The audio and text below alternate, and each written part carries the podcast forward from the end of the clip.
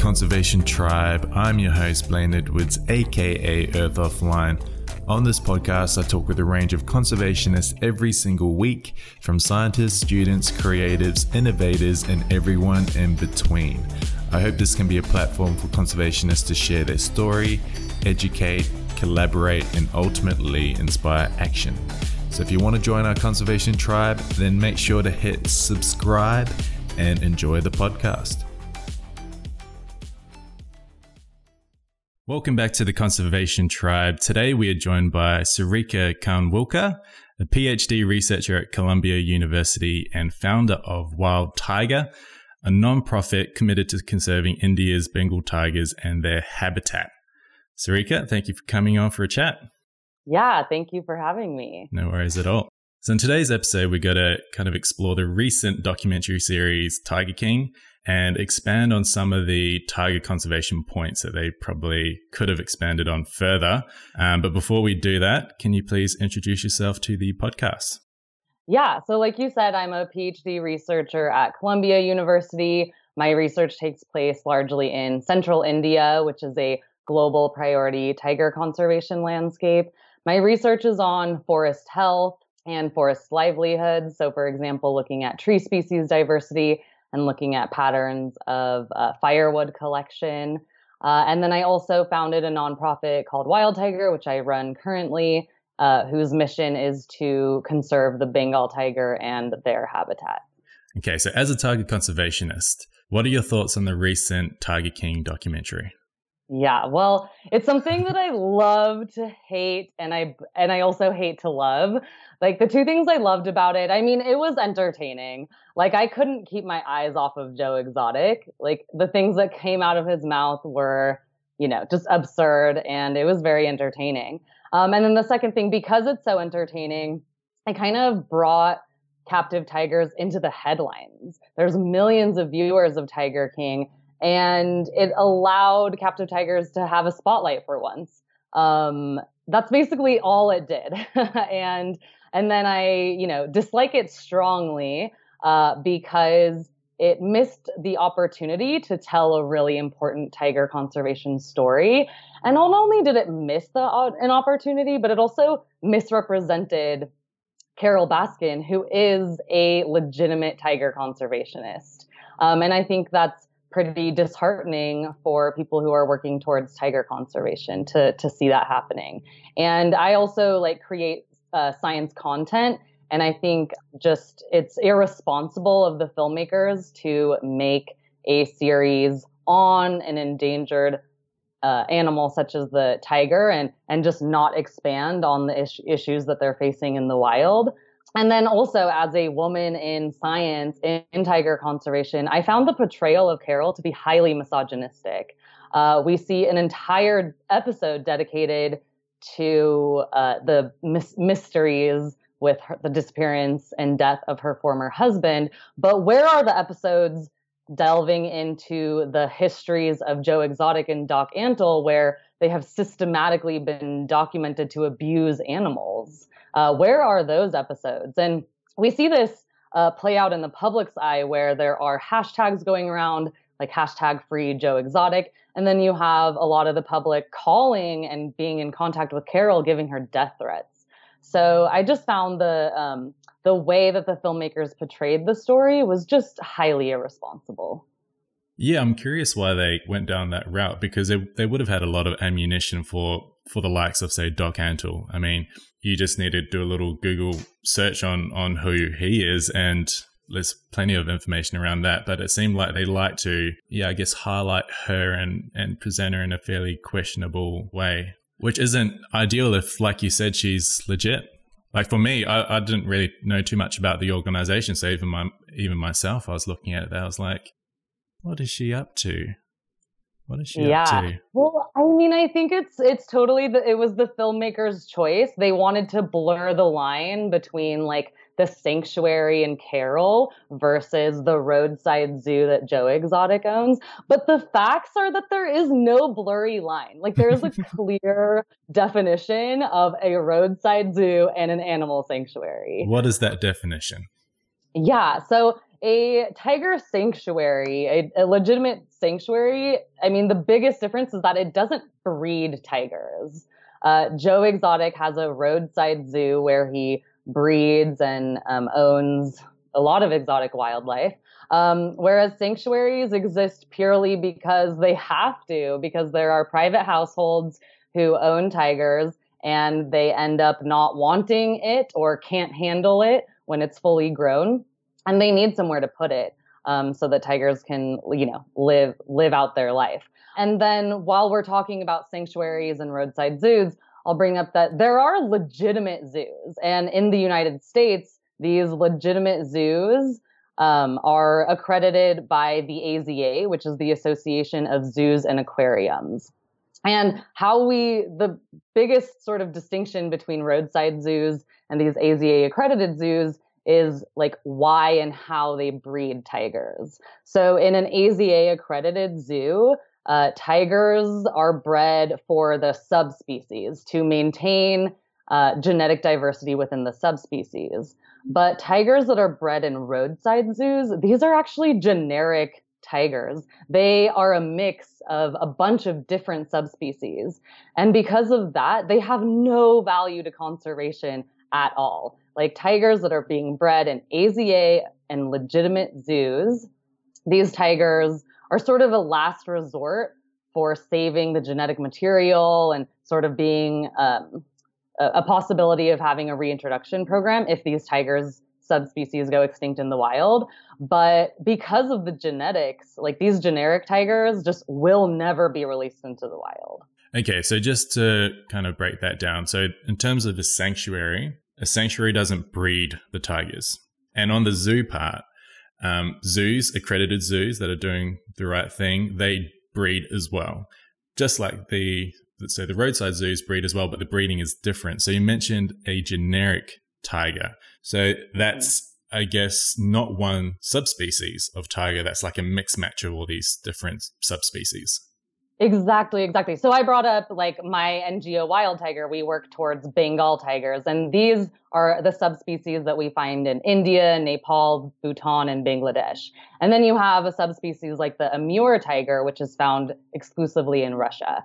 So this, the tigers that are being bred that are generic are just a mix of different subspecies. They can be a Bengal and an Amur and a Sumatran, let's say. Um, but the uh, but yeah, the tigers at the at legitimate um, facilities will be a pure subspecies, and their genetic history is, you know, highly documented.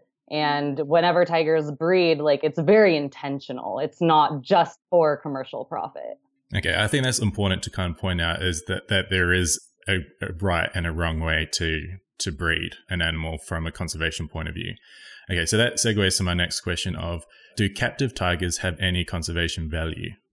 Um, yeah, so kind of like I said, largely the captive tigers in America largely do not, because so there is an estimated five to ten thousand captive tigers in the United States. This includes less than three hundred, which are found at these A Z A accredited zoos, which actually do legitimate breeding of tigers, and they carefully oversee that we have pure subspecies. So we have thousands of tigers that are actually generic and will never be able to contribute their genetics to conservation programs and will never be able to be reintroduced to the wild. So yeah, largely there are thousands of captive tigers in America that have no value to conservation. And not only that, but they kind of negatively impact um, conservation as well, in terms of when Doc Antle, particularly, he makes a lot of claims about saving wild tigers by breeding them. And that actually displaces money from legitimate tiger conservation, because people who don't, um, you know, these are these are people who do love tigers that are paying him um, and going to his facility. So they really do want to conserve tigers. And when he is saying that he is, they believe him, and then they give him hundreds of hundreds of dollars, but all the money that he makes goes towards personal and commercial profit. Whereas that money that comes from a well-intentioned person, it could have gone to a real conservation organization. see these generic tiger species. We we kind of we've talked about what that looks like, but why can't you release them into the wild? Why can't you uh, release a generic tiger into, say, with the Bengal tiger population in India? Why why can't that happen? Yeah. So, I mean, I think, so there's kind of two main parts to releasing captive tigers in general. One is behavioral. So um, these tigers have lived in captivity their whole life. They just don't know how to hunt. And so they wouldn't really be able to survive in the wild, but also they are used to humans. And so they would probably find themselves going close to humans who they associate with food. And that might lead to conflict between humans and tigers, which would be very bad for both the reintroduced tiger and for uh, other tigers in general. Um, and then we'll get to the genetics. So if we did, let's say we did release a generic tiger into the wild and it's It it survived, you know, even with its behavioral um, challenges, it survived. But if it did breed with a Bengal tiger that has been living in the wild for generations, you know, you then are tainting the gene pool. And then we get into more of a like philosophical and eth- ethical question there, where like, do we actually want to change the genetics of an entire subspecies to have them there?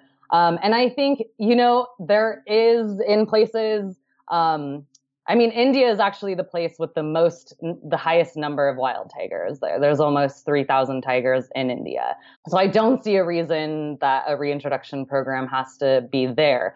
But yeah, in countries where, in tiger range countries uh, that have lost their tigers or where there's, you know, not a lot of tigers, I mean, that's why we have A Z A accredited zoos, because they're the ones breeding the pure subspecies, and those are the tigers that will be reintroduced. So I really, even in that scenario, I really don't see a reason why a generic tiger would have to be released into the wild. Just to kind of go back a bit on some definitions here. So what is tiger farming and what is cub petting? Great question. So tiger farming, it's a pretty general term. It refers to the intensive breeding of tigers. And we don't generally refer to uh, the breeding of tigers in the United States as tiger farming, but I would argue that tiger farming is occurring in the United States as well. When we talk about tiger farming, we're generally talking about what's happening in Asia and Southeast Asia. So tiger farming began in China in the nineteen nineties, and now you can find tiger farms in China, Laos, Thailand, and Vietnam. And a lot of these tigers are bred uh, for for tourist um, props. Um, so tourists come and visit and have physical interaction with these tigers. Um, and at least in China and Southeast Asia, you know, tigers can really have physical interaction at any age. And, but of course, like cubs are the cutest um, part of the age of a tiger. And so cubs bring in the most tourists. And uh, when we talk about cub petting, um, so in the United States, tigers can only have a f- physical interaction with people when they are between the ages of eight to twelve weeks. And so they really only bring in a, a lot of that money for these commercial roadside zoos um, when they are a cub and when they're young. And once they're older than twelve weeks, they don't bring in as much money as they did when they were young. And they actually become quite an expense because of the amount of food they have to eat and because of the care they need when they get older. So these roadside zoos, Um, cub petting sort of incentivizes people uh, in the United States, especially, to just incessantly breed tigers. Okay, so you mentioned there's a difference between tiger farming and tiger breeding, and that difference is in terms of the rate of the breeding and the scale of the breeding. Is that right? I think so. I mean, like, there's not really an agreed upon definition. Much of the, much of and- the same. Yeah, and, and that's why I would like actually the semantics to change, and I would like more people to acknowledge that there's tiger farming actually happening in America, because I think it is it is tiger farming, you know? So yeah, I'm I'm not even exactly sure about the proper definition of tiger farming, but that's because I don't think there is one. Mm. that would make sense to kind of differentiate, let's say, the tiger farming versus the tiger breeding, because if we refer to it as just tiger breeding, then people can get confused with the zoos that are doing the same thing. And they're like, why am I supposed to not support this tiger breeding when this zoo here that you support is doing the same thing? So this is where I think terminology and definitions might be quite important for this particular thing. Yeah, no, I think you're quite right. I mean, even the term roadside zoo, there's really not a good definition of it, but that's why I kind of think of it as just, okay, A Z A accredited zoos, these are legitimate. Roadside zoos, it just encompass any other breeder or exhibitor of animals that are not doing anything for conservation. And then you have sanctuaries. Okay. And so the accredited zoos, how is someone supposed to know what that looks like? Is that something they have to kind of research beforehand? Is there force, like, is there signage that has to be placed on these zoos? Like, how do you tell an accredited one from a non-accredited one? Yeah. I mean, yeah, unfortunately, um, in our capitalistic world, the onus is on us to figure out what we should be supporting, where we should be going, you know, and what we should be consuming. So yes, you do, a person who does want to visit a legitimate zoo, they do need to do some research. First off, a legitimate zoo will never let their visitors have physical interaction with a tiger or a tiger cub. Um, red flag. So, yeah, that is a complete red flag, physical interaction uh, with an animal. Um, and then next, if you go, I mean, if you just go to their website, if you just Google the zoo, um, I mean, A Z A accreditation, it's a lot of hard work. I mean, zoos work hard to get that accreditation. So they will have it on their homepage. Uh, usually at the bottom, they'll have a list of all the accreditations they have. So just check um, the accreditation of, of zoos and, and anywhere else you're going to go. And that actually goes the same for animal sanctuaries. So there is a Global Federation of Animal Sanctuaries that has the strictest standards for accreditation for sanctuaries. And I would say that any sanctuary that you go to should should have that accreditation as well. So do a quick Google search before you plan on going out to these facilities.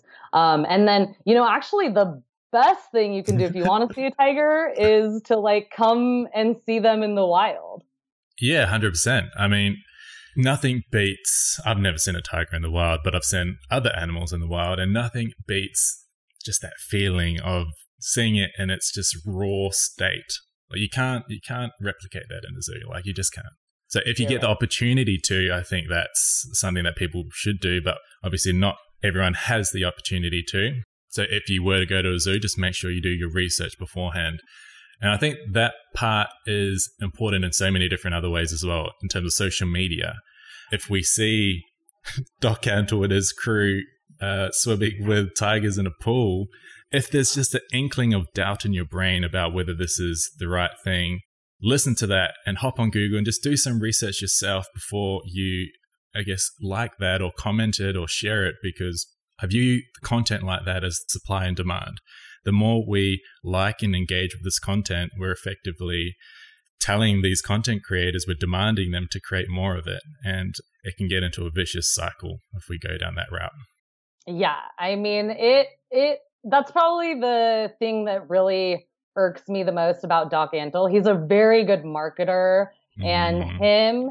Uh, not only him and Myrtle Beach Safari, but um, many of his workers as well. They have millions of social media followers, and um, they have a big influence on people. And the fact is that those millions of people think that it's okay to be like closely and physically interacting with with those animals. Um, and the fact is just that it's super unnatural. So you were you were talking about how, yeah, seeing a wild tiger is, you know, must be majestic in the wild. I mean, yeah, no cage is going to be big enough for a tiger. These animals, they largely live alone in large territories, up to one hundred square kilometers. And they spend the night, dawn and dusk time uh, patrolling and hunting. And then they're like sleeping most of the day, uh, you know, like any house cat. And so it's just super unnatural. It's not nice for me to look at, but I have the context of knowing what a wild tiger is like. Um, and so that's why that's why it can affect me in such a way. But yeah, it, it is it is pretty shocking to me how influential Doc Antle especially is on social media. I mean, when you look at their crew, like collectively, they have millions of followers. And like you were touching on before, a lot of these people that do the cub petting or like that photo, they love animals. Like my my mum, she sent me a video about a month ago with, I think, Cody Antle, like swimming with a tiger in the pool. And I had a chat with her. I was like, that's, that's probably not a, like, that's not a good thing. But she is the kindest person in the world. So how do you manage that? Like I have in the past, you know, seen a video pop up on my feed. I go into the comment section and I scroll down and I see comments like, where can I buy a pet cheetah? Where can I buy a pet chimp? And so I try and engage with these people, like not in a pointing fingers kind of way, because that's not my style. I try and have like a constructive conversation with them. It doesn't always get traction. So I think just figuring out how we can start those conversations and have that dialogue in a way where they might be able to learn something new and might be like, okay, maybe this person isn't supporting, like isn't representing the things that I genuinely believe in as an animal lover. Like I think how we have that conversation is so important. Okay, so how are wild tigers impacted by the captive American tiger trade? So there is one sort of direct way, and that is that the money uh, that is going to these roadside zoos, like those owned by Joe Exotic and Doc Antle, that is actually uh, displaced from legitimate tiger conservation. So Joe Exotic and Doc Antle, they misrepresent their work to people who just don't know better. And otherwise, these people would give that money to legitimate organizations. Um, and then we have a more sort of indirect way that U S captive populations are impacting negatively wild tigers. So basically, no state has a law about the disposal of tigers. And we have thousands of tigers in the United States where we don't know where they are and we don't know where they go when they become unwanted. So we have a potential for legal tigers being bred in the United States to leak into the illegal wildlife trade. And the reason I say this is because the uh, the demand for tiger parts in the illegal wildlife trade is growing. It has increased since two thousand two, and um, there's a lot of money involved as well.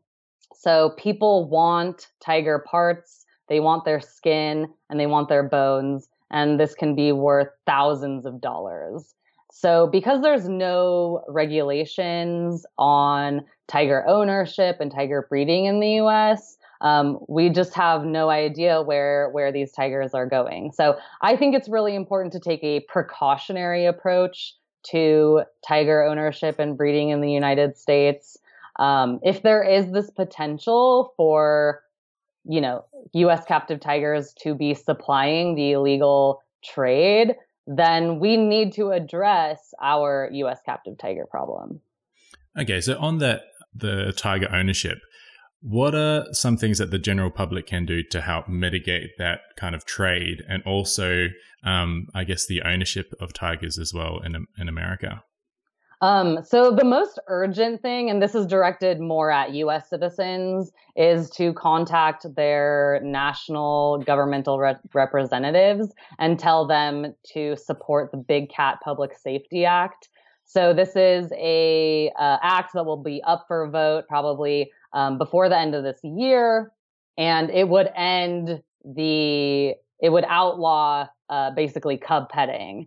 And like I said, cub petting is really the thing that is driving this incessant breeding and ownership of tigers. Um, so that's more directed at U S citizens. But I think in general, what people can do is uh, just go to legitimate places. If you want to see a tiger, do your research, make sure it is a legitimate zoo or sanctuary. And if they have physical interactions with tigers, like we said, that is a red flag. Just don't go there. I know how tempting it must be. I mean, actually, I don't know because I've never held a tiger cub, but like, I mean, I would love to. They're really cute. But because of what I know, I will never go to a place that would allow me to do that. So talking about some of the threats, but can you please, I guess, talk again about what are the main threats to uh, wild tiger populations? Yeah, so the main threats to wild tigers are habitat loss and poaching. Habitat loss is something that really affects all endangered biodiversity on the planet, and it's a really pervasive problem. But I would say poaching, both of tigers and their prey, um, is probably the primary threat. And the reason I say it's the primary threat is because in India as well, there is habitat where tigers should be, but we don't find them there. And that is directly because of poaching. And so poaching of uh, tigers' prey, such as wild boar or deer species, happens because of subsistence needs. So uh, people living around that forest will uh, set out um, snares or use electrocution to uh, kill an herbivore and then eat it for their protein source. Um, but uh, largely the methods that these people in India specifically are using, they are indiscriminate. So even if a tiger walks uh, on on that sort of electrical uh, wire or in that snare, that tiger is also going to die. So there's kind of this like accidental killing of tigers when people are actually targeting the herbivores to eat. Like bycatch. Yeah, yeah, exactly. Tigers are bycatch. Yeah. Um, and then of course you have the um, the just direct killing of tigers, which is driven uh, in large part by the demand for their parts, um, and then somewhat driven uh, in retaliation. So tigers, of course, they are a dangerous animal. They can kill people, and sometimes they are killed in retaliation to send a message to the forest department and to send a message to uh, tiger conservationists. Hmm. Okay. So these are some of the threats. How does that How is that impacting the, the population? So what's the population of tigers in the wild? And as a comparison, how does that compare to captive tigers in the U S, for example? Yeah, well, so globally, there are under four thousand tigers left in the wild.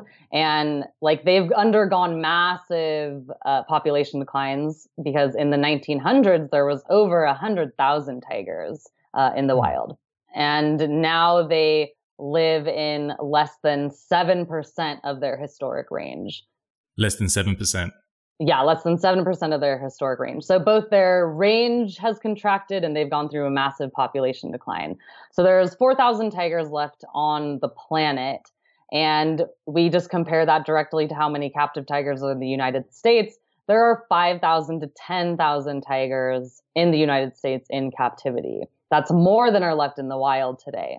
And then we can get like even more specific in India, which has a little under three thousand tigers. I mean, they hold the majority of the world's tiger population. It's a very important country to conserve and to prioritize. But even the state of Texas itself has more tigers than all of India. Wow. Yeah, it's a shame, isn't it, when you like just look at that particular stat of comparing the wild versus the captives, and how there's so few in the wild and there's so many in, in, in captivity. Yeah, it, it's a shame, and it doesn't make you feel good.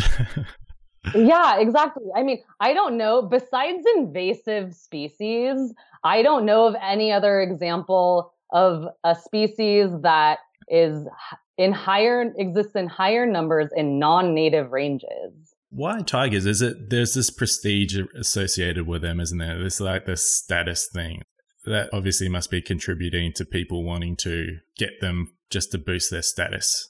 Yeah, I mean, I think, I mean, globally, people revere the tiger in different ways. You have um, local and indigenous cultures that have grown for hundreds of years, have developed um, living alongside the tiger, and the way that they show their respect to the tiger is actually having the tiger as a god and praying to it. And then you have people largely in the more quote unquote developed world who show their love of the tiger by wanting to own it. Um, so it's very interesting how that's a strange that love, that one. Very strange. So as mentioned before, you're the, the founder of Wild Tiger. What are some strategies, some conservation strategies that you're personally implementing and perhaps other organizations as well to protect tigers and their habitat? Um, so I'm going to talk more in general. Okay. So I work, my uh, Wild Tiger is based in the U S, and I kind of partner with on-the-ground organizations who are working like twenty-four seven for tiger conservation. So I'm more going to focus about what they do mm-hmm. um, right now. So I think the three biggest things that we can um, do for tigers today is, one, mitigating human wildlife conflict. The second is focusing on landscape level conservation. And the third is empowering and engaging local communities. And so I think science is a really important part of all of those. So with human wildlife conflict, figuring out patterns, figuring out what makes people susceptible to coming into contact, where are conflict hotspots? And then with landscape level conservation, I mean, this is a holistic approach to conservation. And I mean, big, tigers are big cats. They need big territories. We need to think bigger. So landscapes are, you know, they have private lands, you have public lands, you have protected areas, you have habitat corridors. So, you know, I see science really fitting into that in terms of identifying habitat corridors uh, for tigers and for other wildlife.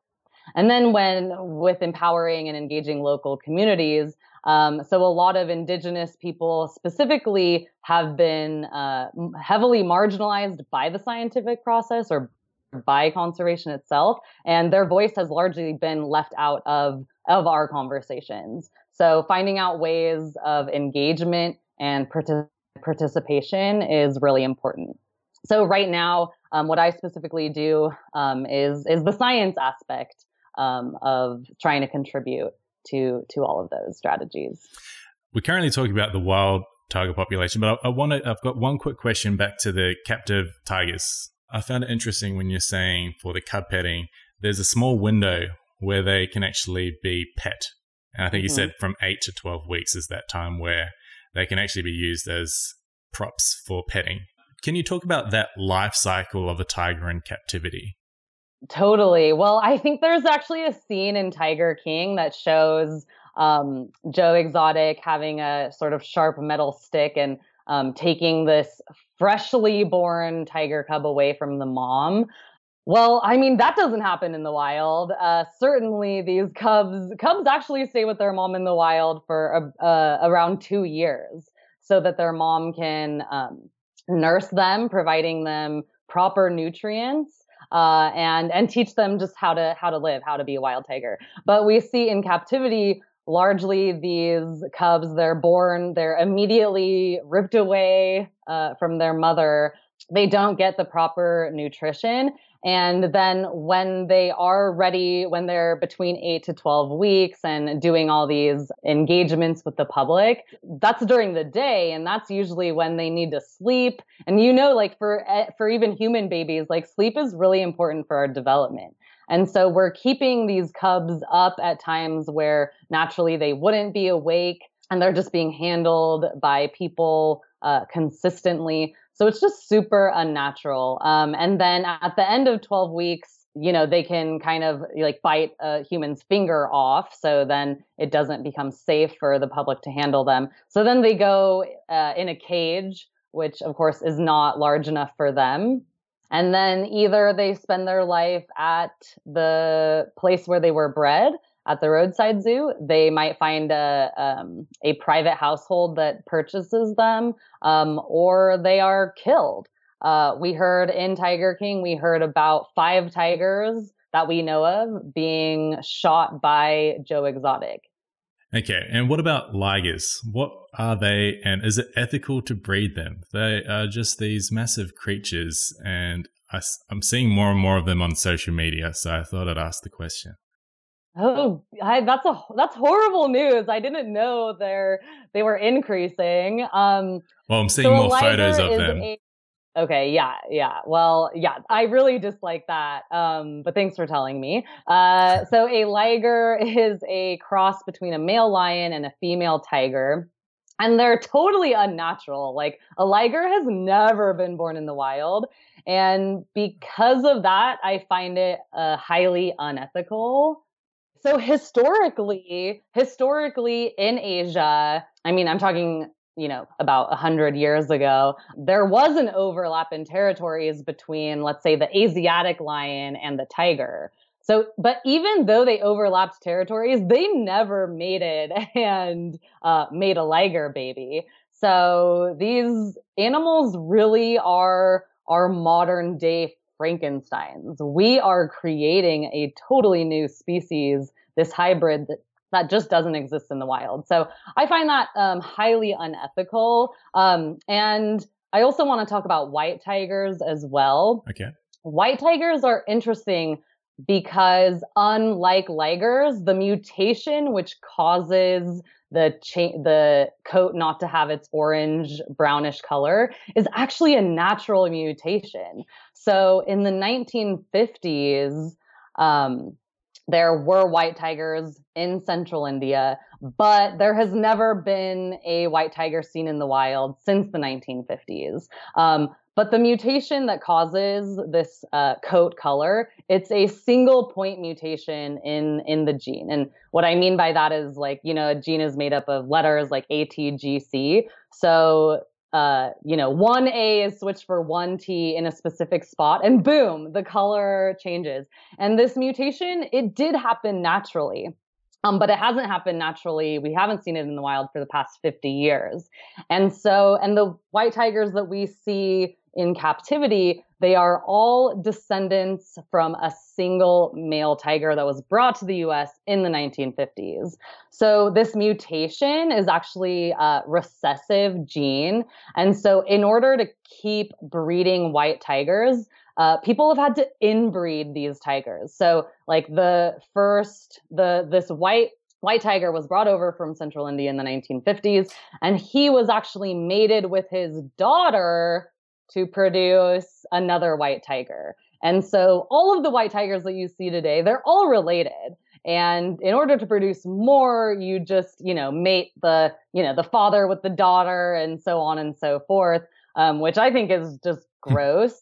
But you also run into genetic problems. There's a, just a ton of inbreeding, depression, um, which just grows and grows into more genetic problems for these tigers. So to breed a white tiger is is highly unethical as well. Mm-hmm. Okay, so we've been talking about tiger conservation, tiger welfare. But in your opinion, why is it important to conserve tigers?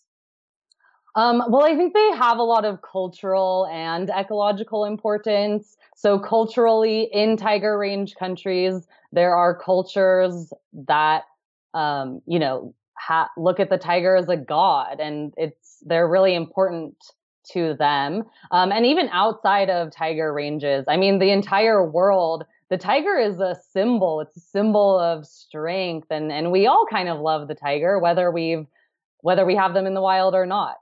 Um, so culturally, they're pretty important. And me as a scientist, I have to talk about the ecology a little bit. They are an apex predator, so they help sort of control the herbivore population, which if it's not controlled, the herbivores are going to eat all the vegetation, and we're not going to have any, like, trees and grass and stuff. So they uh, provide an important regulation to the ecosystem when they are present. Um, and they're also used as a flagship species because they have this charisma to them. They can be used to sort of engage people with conver- with uh, conservation. Um, and when you save the tiger, you're saving a whole lot of other species because of the large habitats that tigers have. All right. Okay. So how can people connect with you online and learn more about your work? Yeah, they can uh, follow me on Instagram. My handle is at Sarika Living Wild. Uh, and then also um, subscribe to my newsletter. You can go to my website, which is wild dash tiger dot org. And just right on the homepage, there's a big button that says subscribe. Um, so subscribe to that. Um, that's where I give you, you know, on social media, um, you know, you just get like little snippets Um, of stuff. But if you really are interested in tiger conservation, um, then sign up for the newsletter, and they'll, you're, there you will get more details and more meaty descriptions on, on what I'm doing. Okay, so for the final segment, what message do you want to leave the listeners of the Conservation Tribe? I wanted to say that anyone and everyone can be a conservationist. Um, I think for me, I happen to be a scientist and I happen to love it. Those are where my skills and expertise lie. But not everybody has to be a scientist. Um, you don't have to have a degree in biology or conservation scientist um, to be a conservationist. So I think especially right now during our global pandemic is a really good time for us to be like introspective and think about um, how we want to impact the world. And I think most people want to leave a positive impression on the world and leave it better than we than we left it. Um, and so, you know, how can I want people to ask themselves like what skills and expertise they have and how can they apply that to help animals and to help the earth heal. And that can be just in so many ways. It it's just the list is endless. Like if I tried naming off things, ways that people can help, um, I would never be able to complete that list. But everyone can and should be a conservationist in in a large way or in a small way.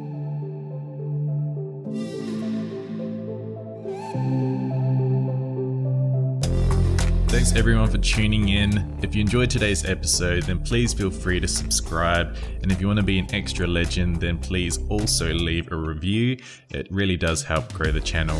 Thanks again, and I will see you in the next episode.